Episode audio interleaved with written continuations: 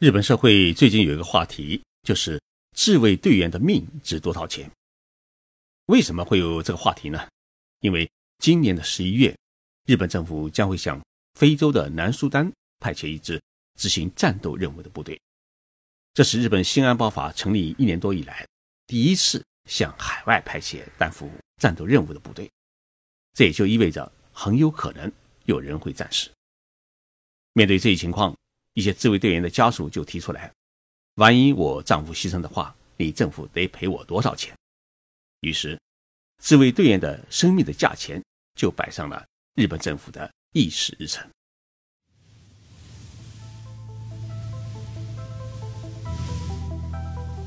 任你波涛汹涌，我自静静到来。静说日本，冷静才能说出真相。我是徐宁波，在东京。给各位讲述日本故事。日本人曾经十分自豪地说：“二战结束七十一年来，日本没有在海外放过一枪，死过一人。日本始终走了一条和平发展道路。”这句话没有错。但是大家知道，去年秋天，日本国会强行通过了新安保法。那么，这个新安保法的一个主要内容就是。允许自卫队走出国门，走向海外，不仅可以与美国等同盟国一起呢行使集体自卫权，还可以与日本签订有安全保障合作的国家一起参与军事行动。换句话说，日本自卫队根据新安保法，可以在海外打仗。不少日本国民和政党指出，安倍政权这样的做法是违反宪法的行为，因为。宪法第九条规定，日本是专守防卫，也就是说，只有当别的国家攻击日本时，日本才可以拿起武器自卫。宪法没有说自卫队可以走出国门去别国打仗。但是安倍首相说，假如北朝鲜进攻韩国，美国军舰搭救了日本的侨民撤离韩国，而美国军舰遭到了朝鲜导弹的攻击，日本该怎么办？是袖手旁观还是出手相救？安倍首相的结论是，必须出手相救。那么出手相救就意味着必须行使集体自卫权，与他国部队并肩作战。安倍还说了一句话：宪法规定日本是专守防卫，但是同时并没有说禁止集体自卫权，所以行使集体自卫权并不违反宪法精神。安倍的这一番话叫做洗脑子，许多人呢确实被他洗的是稀里糊涂。想想也对，假如我的家人在美国军舰上，那该怎么办？总得相救。于是，在一大批日本国民的抗议声中，日本国会呢强行通过了新安保法，允许自卫队呢扛起武器跑到海外去打仗了。这里面还有一个问题，我们需要搞清楚，那就是日本宪法规定。日本不得拥有国家军队，那么自卫队算什么部队？根据日本历届政府的解释，自卫队是介于正规国防军与警察之间的一支武装。按照我们中国的概念，就是一支武装警察部队。那么，武装警察部队算不算国家军队？当然不能算是国家军队，只能是一支国家的保安部队。所以，日本投降以后，整个国家的武装被美国为首的联合国军解散，社会治安也交给了联合国军。但是在一九五零年朝鲜战争爆发以后啊，日本成了联合国军的最大的后方基地。于是，日本提出，管理这么一个国家的社会治安，单靠联合国军是不行的，日本自己得有一支警察部队。于是，联合国军呢同意日本组建一支警察预备队和海上警备队。一九五二年，警察预备队呢改建成了保安队，这就是自卫队的前身。一九五四年，在美国的同意之下呢，终于将保安队和海上警备队合并，改建为自卫队。所以，自卫队一开始呢，就是日本的一支自卫的力量，而不是攻击他国的军事力量。日本人一直把自卫队员呢看作是国家公务员，而不是军人。许多人参加自卫队只是参加一份工作，周一到周五呢在部队基地里上班，周六周日可以带孩子回家亲老婆，压根儿就没把自己当成军人。二零一一年三月，东日本地区发生了八级地震，并引发了巨大的海啸，海啸呢摧毁了福岛第一核电站，并引发了核爆炸。为了能够给核反应堆降温，当时的日本首相菅直人呢。下令自卫队出动直升飞机在核电站的上空洒水，但是呢，防卫大臣是迟迟不执行他的命令。建真是十分的恼火，觉得养兵千日，用兵一时，在事关国家安全的关键时刻，自卫队员呢必须服从首相作为自卫队最高指挥官的命令。但是呢，防卫大臣拿出了一部《国家公务员法》，这一部公务员法规定。不得强迫公务员去从事危险的工作。鉴真首相这才弄明白，拿枪的自卫队员原来和拿笔的机关干部一样，都是国家公务员，得按照国家公务员法来对待。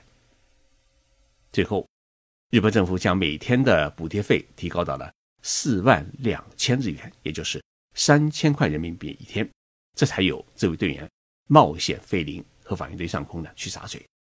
当然，只洒了两天，结果呢，发现毫无效果，这件事情呢就不了了之了。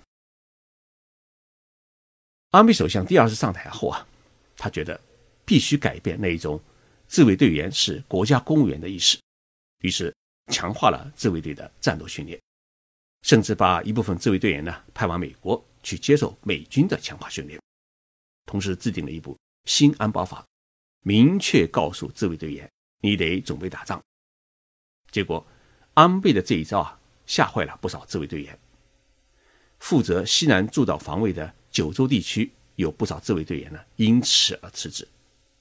二零一五年，日本全国报名参加自卫队的人数减少了百分之三十。一名自卫队员在接受朝日电台的采访时表示：“万一要去参加战斗，那么我的父母、我的妻子和孩子该怎么办？”新安保法是在去年九月通过的，在今年三月呢是正式生效实施。日本政府选择了非洲的南苏丹作为新安保法实施的第一号案例，因为在那里呢驻扎着一支三百多人规模的自卫队，也就是日本的 PKO 维和部队。根据新安保法规定的集体自卫权的精神，驻扎在南苏丹的日本自卫队可以对。遭受武装势力攻击的联合国机构和别国的 PKO 部队的营地实施支援性的警护。这也就是说，自卫队员将要与手持重型机枪和小型导弹的武装势力发生交火，而在这种轻重武器的交火当中，死人呢将是一件十分正常的事情。但是，无论是安倍政权也好，还是日本社会也好，战后七十一年来，日本自卫队没在海外战死过一个人。突然有人在南苏丹战死，而这一战死呢，并不是为了保卫自己的国家，而是在海外与日本毫不搭界的别国武装势力作战而死，必然会引发日本国民反安保法、反战争的浪潮。而这种浪潮呢，将会严重的冲击安倍政权，给安倍政权带来沉重的打击。甚至会阻碍今后日本集体自卫权的实施。所以呢，即使新安保法已经生效，安倍首相也是拖着不敢实施，因为今年七月有一个参议院大选，他不愿意让日本的国民抬着自卫队员的遗体在首相官邸前抗议，影响安倍内阁的支持率。结果，安倍在顺利取得参议大学的胜利之后，才开始正儿八经的考虑。要派经过战斗训练的自卫队去南苏丹执行作战任务。那么派什么部队去南苏丹好呢？安倍首相首先想到了驻守在青森县的陆上自卫队。伊拉克战争时，日本政府就是派了青森部队前往伊拉克参与后方支援。为什么遇到危险的事情，日本政府老是会想到青森部队呢？这并不是说。青森部队是日本自卫队中的第一精锐部队，而是青森县出身的士兵特别能够吃苦。青森县位于日本东北地区的北端，与北海道呢是隔海相望。青森县的苹果很有名，大家都知道。呃，有日本有个红富士苹果，那就是青森县出产的。由于冬天是冰天雪地，因此青森人的一个特点就是忍耐性特强，并且因为是农村地区，大家都很能吃苦。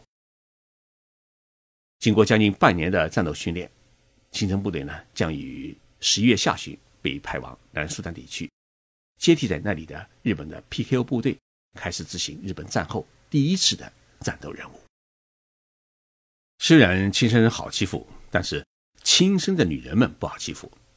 因此，亲生部队的家属们提出，自己的儿子、自己的丈夫被派往战斗地区去执行战斗任务，这一别或许就是永别。因此，政府必须提高他们的补贴费，同时提高自卫队员的抚恤金。根据现行的规定，在南苏丹执行 PKO 任务的自卫队员，每人每天补助费是。一万六千日元，大约是一千一百块人民币。家属们认为这一标准太低，因此要求每天的补贴费呢提高到两万三千日元，大约是一千六百四十元人民币。同时呢，将自卫队员因公牺牲的抚恤金从目前的六千万日元提高到九千万日元。安倍内阁将于十一月十五号举行的一个会议，通过这一新的补贴和。抚恤金标准九千万日元相当于六百万日元人民币，这就是日本自卫队员的生命的价值。安倍首相为什么急于的要把自卫队派往海外去参与战斗呢？这里面隐藏着一个很大的目的，那就是日本的宪法规定，日本不得拥有国家军队。这一直是日本政府感到耻辱的一面，他们觉得这是当时的战胜国强加给。日本头上的枷锁，因此必须打破这一枷锁。如果自卫队能够与海外别的国家的部队展开联合作战的话，至少在国际社会上，自卫队已经被认为是日本的国家军队。即使自卫队不改成自卫军，它依然具备了国家军队的性质。这也就意味着，日本事实上已经冲破了宪法规定的不得拥有国家军队的限制。使得日本朝着正常国家的目标迈出了坚实的一步。自卫队的故事讲完了。从某种意义上来讲，日本国民都知道，在新安报法通过以后，已经难以阻止自卫队出兵海外。但是许多人都在担忧，甚至还有一份期待，期待自卫队在南苏丹发生战事，闹出人命，以此可以阻止安倍政权将日本拖入战争的企图。谢谢大家收听这一期的节目，我是徐云波，我们周末再见。